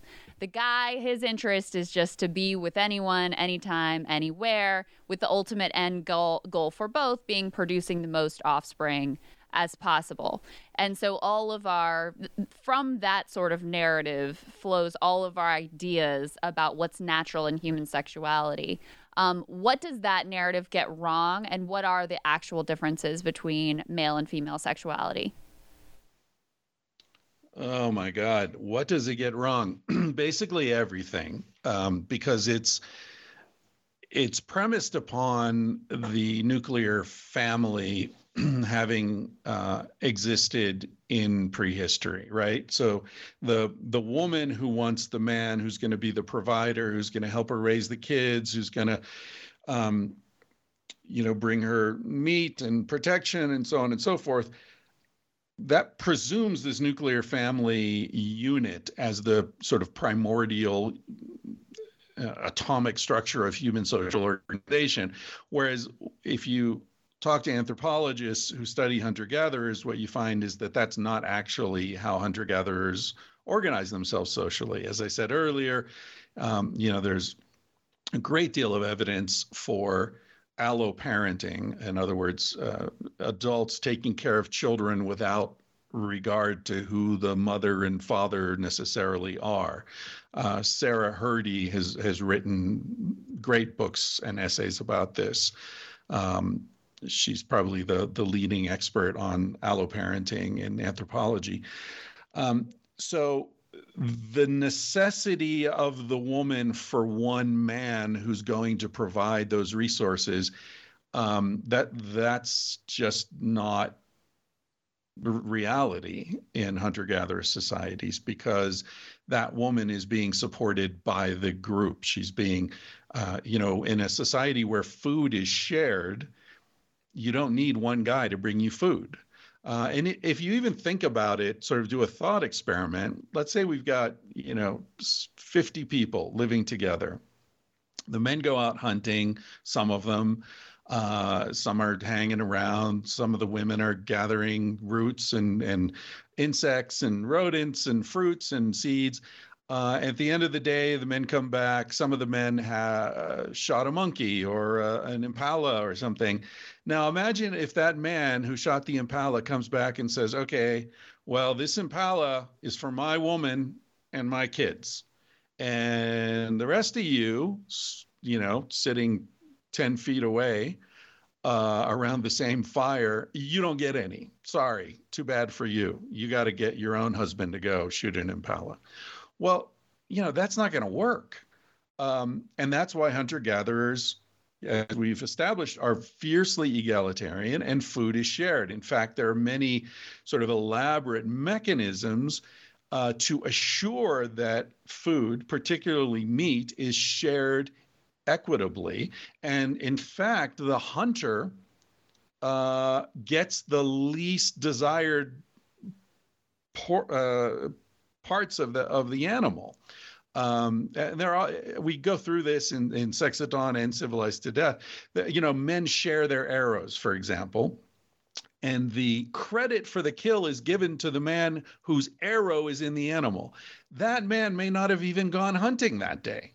So uh, this assumption of you know that a woman needs one man to take care of the kids to bring the food to protect her that's nonsense that that just doesn't stand up to any kind of observation of how hunter gatherers actually live um, so I forget what the second part of your question was. Well, the the what the reality of male and female sexual differences. Oh, if it's not right, the standard right. narrative.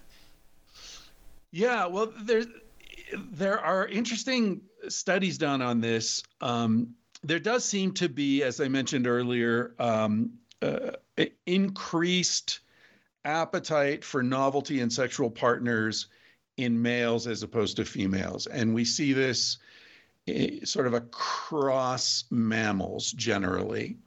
Um, and that could uh, go back to the sort of um, you know basic difference between male and female sexual anatomy, the fact that you know women uh, are uh, at much greater risk uh, being pregnant. and uh, you know breastfeeding a child and so there there there's more selectivity possibly in in terms of who she wants to risk getting pregnant by um, but then there there's other research that sort of suggests it might not be that simple um, you know in non-human primates novelty is extremely important to females. So if you introduce a new male into a group of macaques, for example, uh, all the females will who are in in estrus who are ovulating will want to have sex with that male doesn't matter if he's smaller less healthy uh, lower status his novelty is uh, a draw to them and then there's research that was done um, uh, in, I think, in Montreal. It, maybe it was McGill, but I, I, may be getting that wrong. Quite interesting research where women uh, and men, gay and straight, were shown uh, different photographs and videos ranging from uh, ma- gay male porn to lesbian porn to um, just an attractive man walking down the beach, an attractive woman walking down the beach, and also bonobo, um, bonobos having sex. Uh, bonobos are like chimpanzees. They look like chimpanzees, and they're very closely related to humans. And when the the people watching these different uh, stimuli were hooked up to a machine that measured their physiological response, um, genital blood flow uh, specifically. And then they were also asked to indicate on a dial how turned on they were by these different things. And the responses were very interesting because, uh, in terms of the dial, everyone responded as you would expect. So the straight men were not turned on by the gay male porn. They were somewhat turned on by the lesbian porn. They were much more turned on by the straight porn and you know not turned on by the guy walking down the beach anyway. So everything aligned uh, the way you would expect. Um, and the women the straight women indicated what you would expect. But the difference is that the straight women physiologically were turned on by everything. Hmm. Whereas everyone else, their physiological response aligned with their conscious response. The heterosexual women, their physiological response was every one of those scenarios turned them on, even though consciously they weren't aware of it. Isn't that includes? Didn't she say one of the things was bonobo sex? They were turned yeah. on by that too. yeah, we need to get these broads under control. Bonobo is... porn out there in the marketplace. yeah, this is unacceptable. We need to get these women under control. Um, Chastity belts all around. So, uh, I agree, and burkas. Uh, so, my final question is, it's kind of a broad question. When I I sort of believed and bought into this notion not just for the gay community, which is when it sort of rose to prominence, but the idea of born this way, I sort of felt like that's that was the case for all types of sexuality, whether you're gay or straight or bi or whatever, fill in the blank. Um, but then somebody introduced me to this other idea, and it may have been you, although I'm not sure. You could tell me right or wrong, but it might may have been you when you were on Rogan one time, or it may have been some other uh, sexual researcher. But it's this idea that actually you're not it's not really born that way. What happens is that in like early childhood in a very developmental stage you create this sort of sexual map and without even realizing it you're influenced by your environment and from from cultural forces. And when you think about it like i remember there was a time in like the 1990s when seemingly everybody was into these like giant fake boobs that women had and then you fast forward to like the 2010s and suddenly all guys are into these like giant asses. and it just seems like almost like the sexual stuff was also trendy as well. Like there were things that came in style and out of style. True.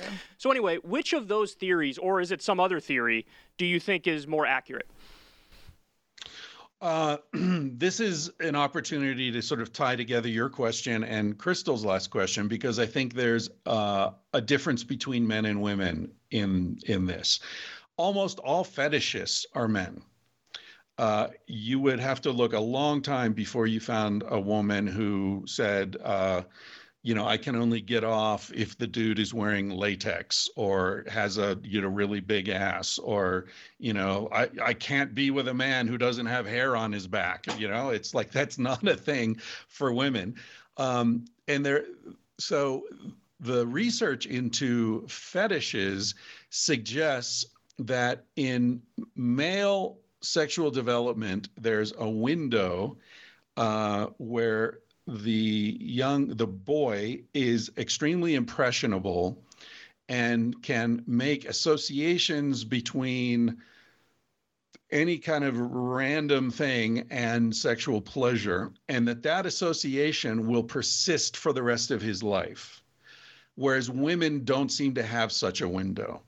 Women uh, are much more capable of adjusting to whatever different situation arises and finding it erotically stimulating, whereas men get this sort of fixed thing. Um, in men, in boys, it seems to happen somewhere between five and 10 years of age. Um, so I, I, think it's very, uh, there, there's sort of a dual thing happening there where um, men are born a certain way and yet there's also this developmental stamp on the wax when it's warm enough to take the impression and then the wax cools and that's the impression for the rest of your life.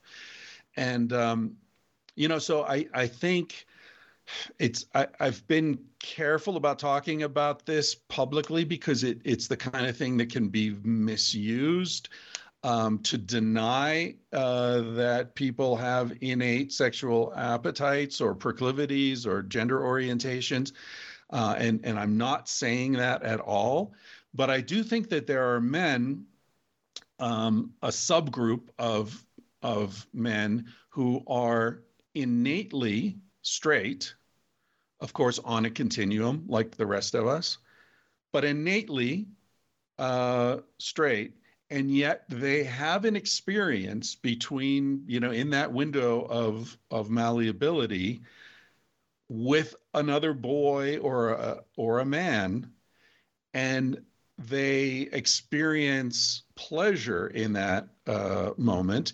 And then for the rest of their lives they kind of have a kink that expresses itself as a sexual attraction to men in a very specific way, a very specific type of man, uh, very specific situation.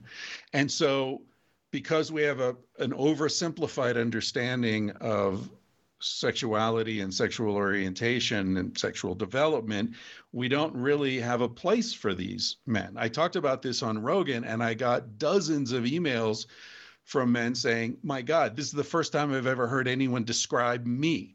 Because, yeah, I'm married to a woman. I love her. I'm attracted to her. I love women. I love women's bodies. But every once in a while, I really want to have this particular kind of connection with a man. And, um, you know, so I think that that it's sort of that binary thing with men, whereas women uh, and and females uh, bonobos and chimps to some extent, but very much bonobos, are very comfortable, um, sort of innately, uh, in sexual relationships with men or women, and it's a much more fluid um, kind of thing. Mm. That's interesting. So to to finish that thought, I have several other questions for you. Um, in hunter gatherer societies, what do we see in terms of same sex relationships?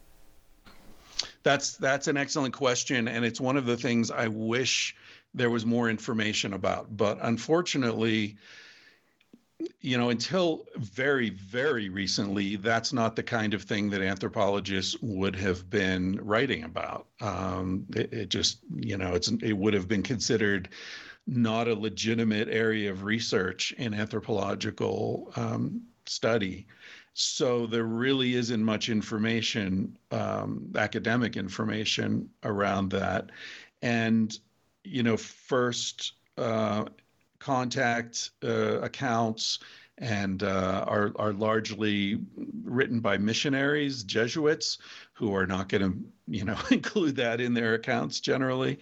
Um, so the amount of reliable data is quite low. Um, we do know that in North American uh, Native societies, uh, most of them included uh, categories um, that are now called two spirited ones, meaning um, someone who may be in one body but has the spirit of both male and female, or is in a male body but has the spirit of a female. And in those societies, generally that person was expected to um, take the role of the spirit. So if you have a man, a male body, but you have the spirit of a female, you would be with the women and you would be considered a woman. The, the body was very much a secondary consideration. Um, so, you know, it's complicated because our understanding of homosexuality or uh, same sex relationships is very much culturally defined.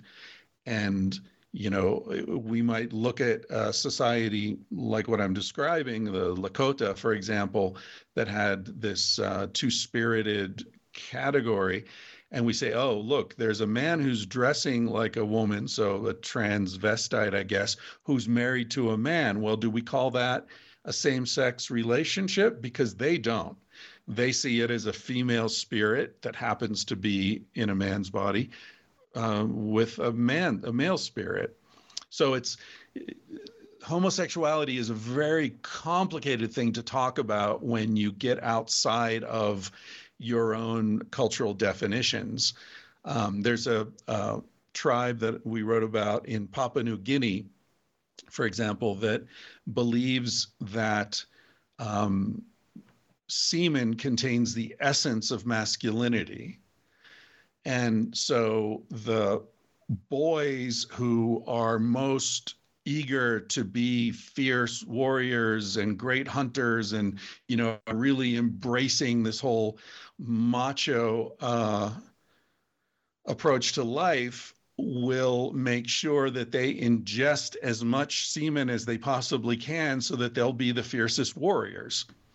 Now, we look at that and we do, you know, is that homosexuality or is that hyper hyper masculinity? It's uh, very difficult to nail these things down. Um, and then, what do we know about the differences between male and female pleasure? Ah, what do we know? Not enough, certainly. Um, what do we the differences between male and female pleasure? I, I don't know. Can you get into more detail in the question? Yeah just like the experience the the experience of the orgasm for men versus women.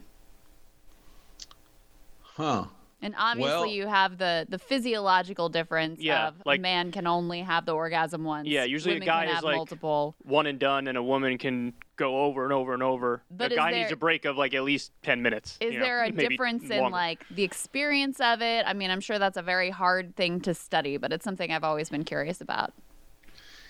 Yeah, you know, of course, my expertise only extends to you know my own experience.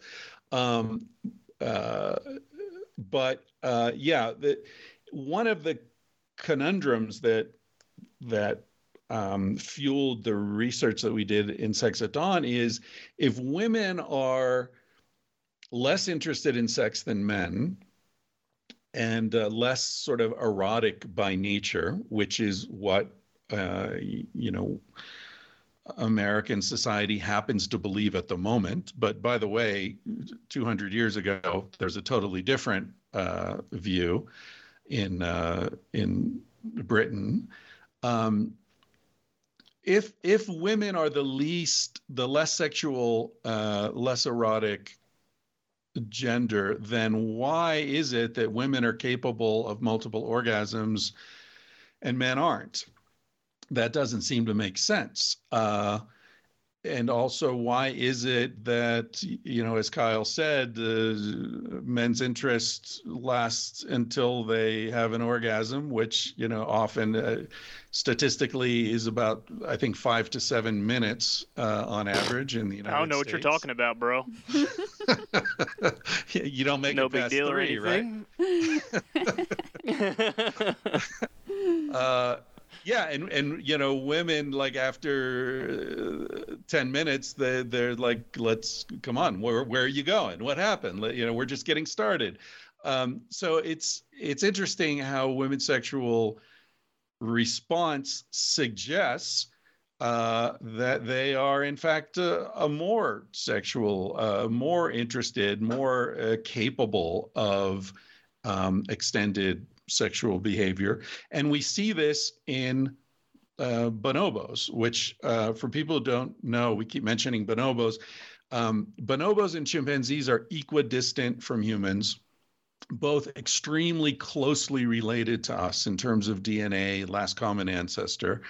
Um, you know, I, I, I like to say that the as an illustration, we are more closely related to bonobos and chimps than an Indian elephant is to an African elephant. So we're, you know, scientifically speaking, we're very, very closely related. Um, and bonobos are a female dominant species and the very sexual. Uh, um, Frans de Waal, one of the great primatologists who studied bonobos and chimps said that chimps use violence to get sex, and bonobos use sex to avoid violence. Um, no bonobo has ever been seen to murder another bonobo. There's no bonobo war. There's no bonobo infanticide. They're extremely chilled out, erotic primates um, and they are equidistant to us as chimps. So anytime you're hearing about the primate origins of war, the primate origins of rape, et cetera, keep in mind that there is an equally related uh, primate that has no war, no rape, no murder. Um, so there's a hopeful note there to, Yeah. to work Well, with.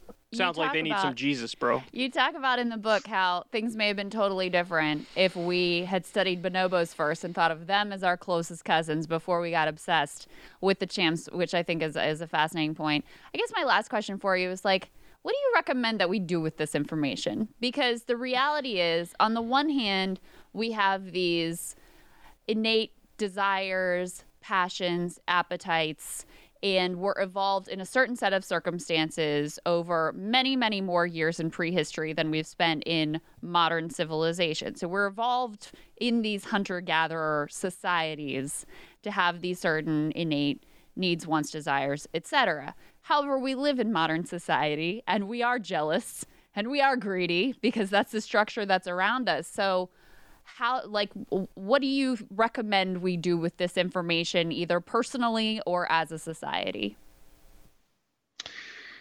Um, what I recommend is, first of all, that we adjust our understanding of what sort of animal we are so that we will give ourselves and the people around us some slack uh, when we don't live up to our ideals. Um, because we understand that those ideals are out of alignment with our innate predispositions. Um, so, you know, talking about sexuality, uh, you know, I think, uh, as I mentioned earlier, so many people are living under uh, the burden of unrealistic expectations. If you find yourself attracted to your tennis coach, uh, that doesn't mean you don't love your husband. That doesn't mean there's anything wrong with your marriage. It doesn't mean there's anything wrong with you. It's no big deal. You're an animal and you're responding. It could be you're responding to information in the odor of his body uh, that your body is telling you biologically this would be a good person for you to have a baby with.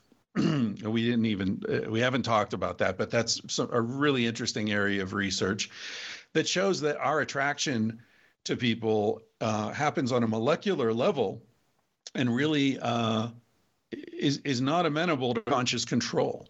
Uh, talking about female pleasure, there's evidence that women's orgasm is a way to preference the sperm of the man you're having sex with at that time uh, over the sperm of other men that you may have had sex with previous to this guy or after this guy.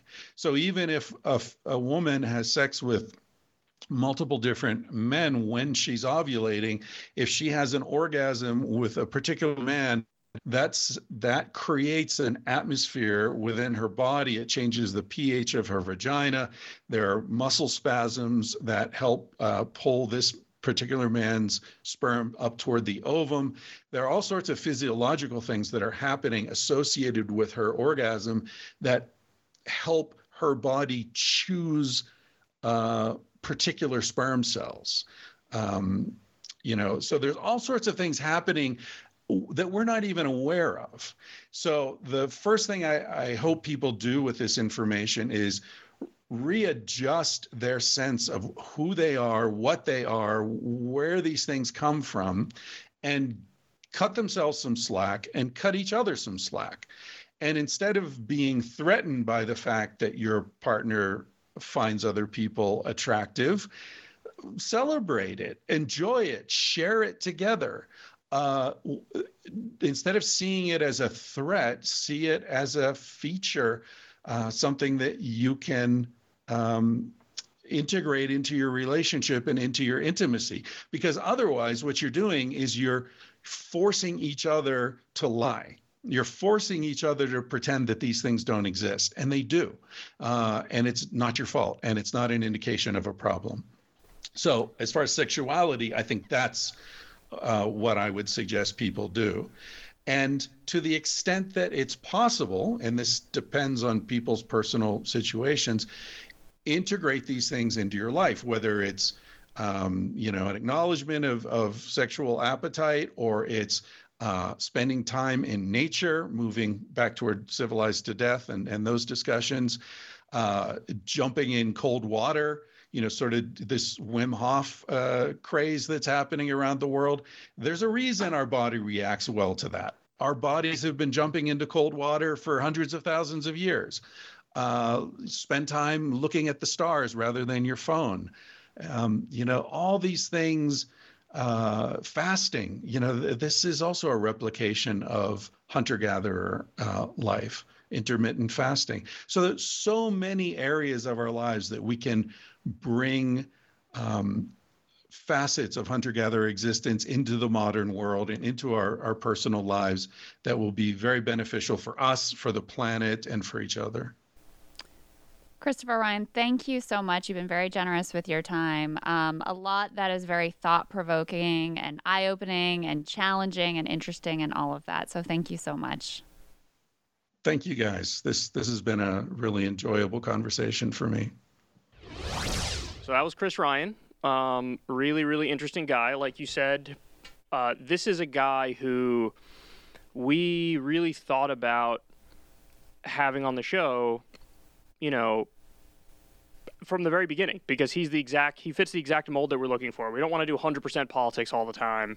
Um, we want to switch it up a little bit to other things that we're interested in, and he's like the intersection of everything that we're interested in. You know what I mean? Yeah. Like, well, it comes together like clearly the things he's talking about both in Civilized to Death and Sex at Dawn and like I mean, it's a, fundamentally about the way humans organize mm-hmm, themselves. Mm-hmm, mm-hmm. That's what politics is. Mm-hmm. And so he kind of bursts some of the standard narratives that underpin our political and economic system of like humans are inherently greedy and not only are they inherently greedy but that's what drives them and that's the only value like there are no countervailing values or um, emotions to balance that. He sort of busts that myth and says look i mean that's there. Yes, that is an innate part of human nature, but it actually has more to do with how you organize society and what you encourage that brings out those pieces. So it's not that hunter gatherers are better people or have more innately good qualities. It's that in that setting,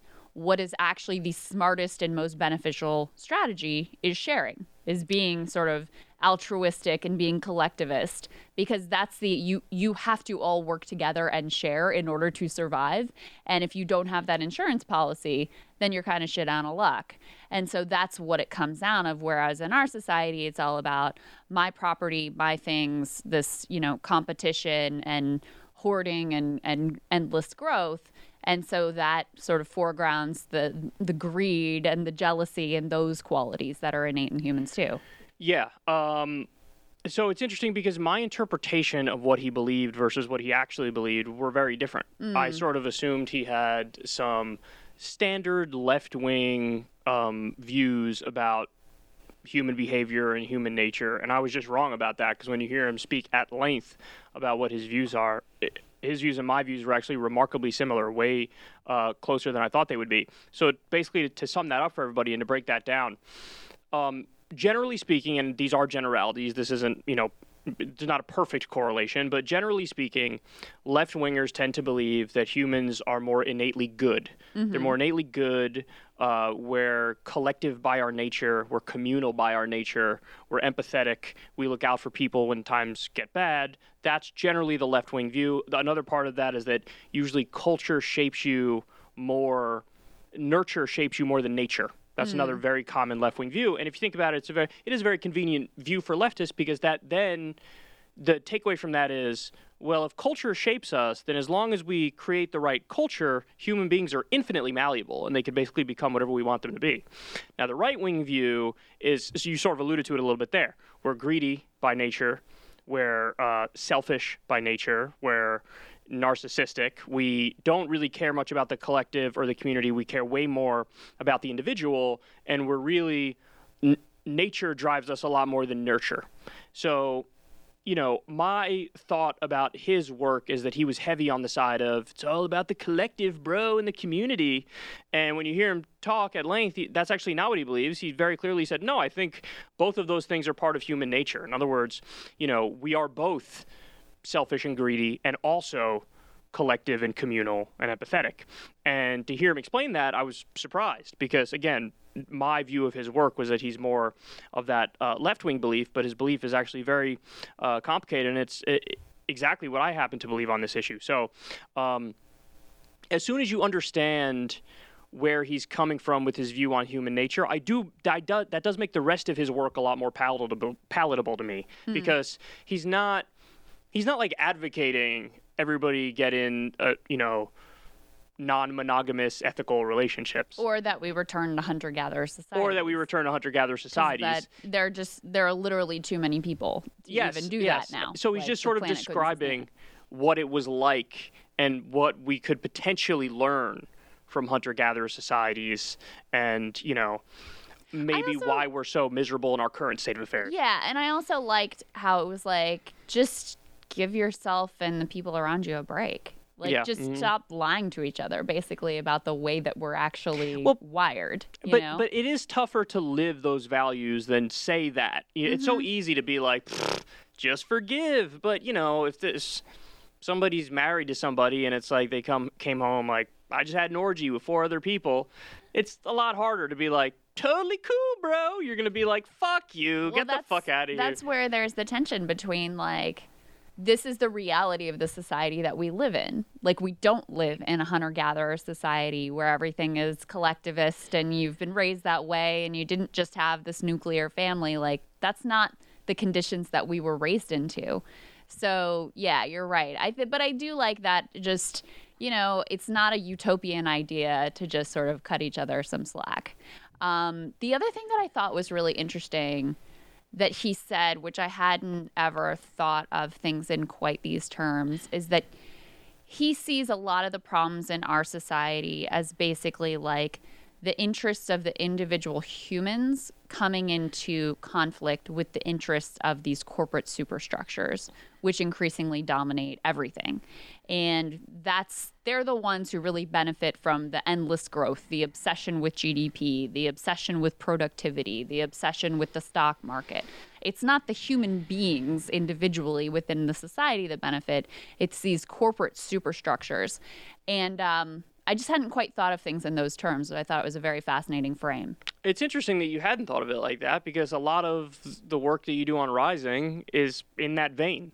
For Is- sure. Yeah, Yeah, In the no, the vein I that said it, I was like, corporations rule everything, Yeah. and we're sort of, you know, like bowing at the altar of corporatism, you know.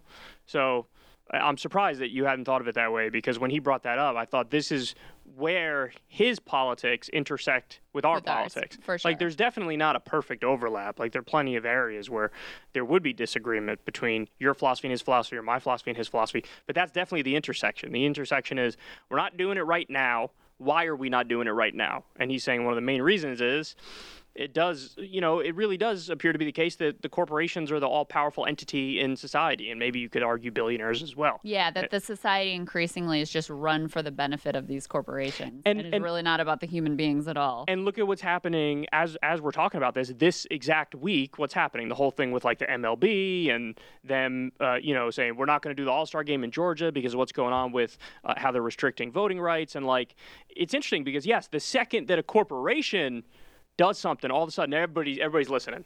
Oh, a hmm. corporation did something. That means like somebody stepped out of line. Right. You know, so like they do almost have outsized power and almost like not not even just the, like he said they have personhood. It's like they have extra personhood. Super person. Yeah, the super personhood. People care way more about what a corporation is doing than some random individual. Oh. you know oh, what I mean? Not even close. I mean, not even. It's not even like equivalent to. So, for example, Amazon. I don't know how they employ hundreds of thousands of people. Like, it's not even equivalent to the collective voice of those hundreds of thousands of people, or even the collective voice of their shareholders. It's like way beyond the power that they have and the amount of you know respect and clout that they're given the influence that they have in the society is way beyond what the people involved um, would merit by their numbers for sure Yeah. Um, so, what do you think of his answer on the difference between the female orgasm and the male orgasm? Well, it's such an interesting. Um, I mean, it's an unknowable question, right? Is but it? I, I think so. Really? how could you know, right? I mean, they clearly they haven't done any. I think the best you can get towards it, which is what he was talking about, is sort of the implications of the fact that women can have multiple orgasms and men can't, the fact that women appear to be turned on by like basically everything and men are more specific, like you can kind of triangulate your way to it, but obviously, you know, you can only have the experience that you can have. I mean, but the it, in terms of the difference in the feel, it's very similar hardware because we all start out as females, and then for men, you know, basically you're. I don't know how to explain this without sounding like a fucking weird, creepy person. Uh, But like, yeah, your your balls drop, right? Uh-huh. And your dick comes out, Okay. right? And then for the women, just the Kyle- hardware stays Kyle does inside science. Go ahead. the hardware stays inside for the women, right? So you would imagine that whatever orgasm a woman has would be similar in feel. It's just it's more happening internally than externally. I don't know. Right? It's one of life's great mysteries. We're going to crack that fucking code.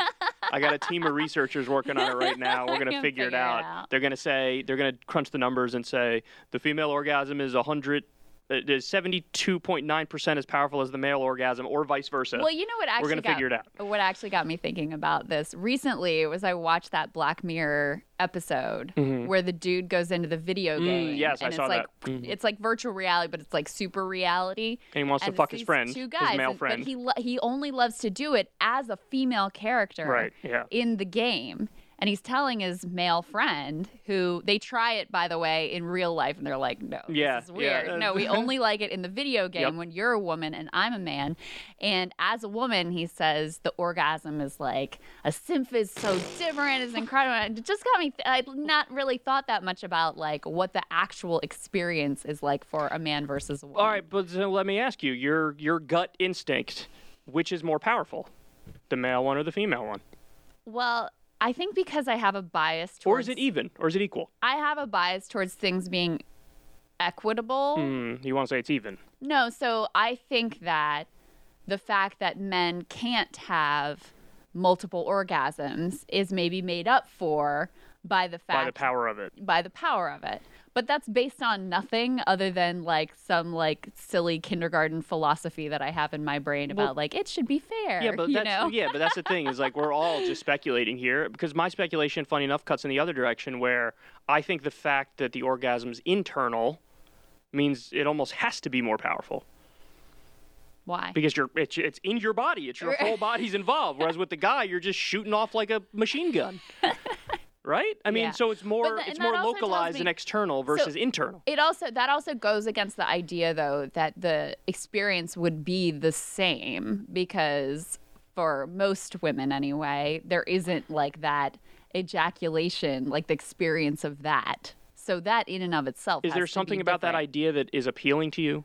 It's just yeah, i- I think so. It's it interesting, right? it's I, I you know I actually look at it almost like it's almost like I don't know if it was the movie Alien, but there was some movie where like the creepy thing shoots something out of its head or whatever, boom, and it like latches onto somebody's face, and they're like, oh, oh, oh, trying to get it off. I view it creepy like that.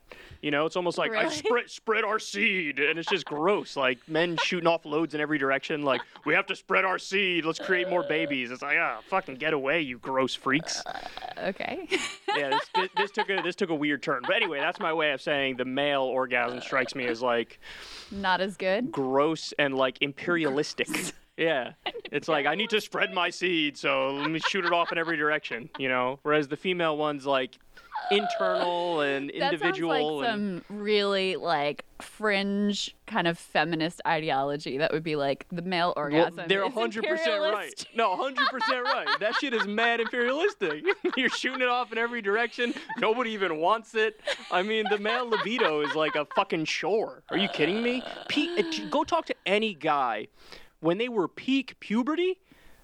That shit is a. Fu- I would have if I could have pressed a button and just opted out of sexuality. I'd have been like asexual, See, asexual, asexual, asexual. Now I wish, but now I of it. wish we had Christopher Ryan to mediate this conversation because that sounds like the very stereotypical view that he tries to debunk that like men are inherently like sex more and are more sexual than women, which he's like, there's not really evidence Okay, for that. I'm just talking about personal experience, peak puberty, Mm-hmm. where your fucking libido is a monkey on your back.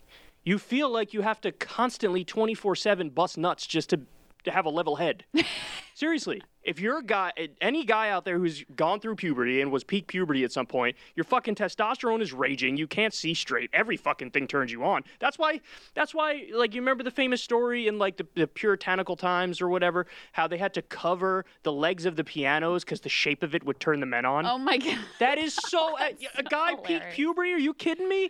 They beat off to that five times a day, and that's that's the point. The point is, it's like a monkey on your back, and it's annoying. And you and so I would have pressed that button in a second to be like, I'll be asexual instead of dealing with this insane burden day in and day out. But thankfully, when you go past peak puberty, you become more of a functional human being and not just a freak. Okay. Anyway, that lot the today. crash landing to this I've fucking conversation. Jesus today. Christ, that was a rocky landing, if I don't say so myself. Um, anyway, yeah, I got nothing else to say. Super interesting. you can't top the piano leg, the horny piano leg. You just there's leave it nowhere to go from that. Yeah. We will just well you went you um you know we could have landed on the the alien the shooting alien might have been like a step beyond the piano leg but we'll leave it with the piano leg. Imperialism and nutting is imperialistic. It's imperialism. It's a fact. Yep. So We'll go with that. anyway, subscribe to Krystal Kyle and Friends for more science, For more incredible more scientific super talk. Mm-hmm. factually based science like what we've been engaging here right now. Exactly. Thanks for hanging out with us guys. We'll see you next week.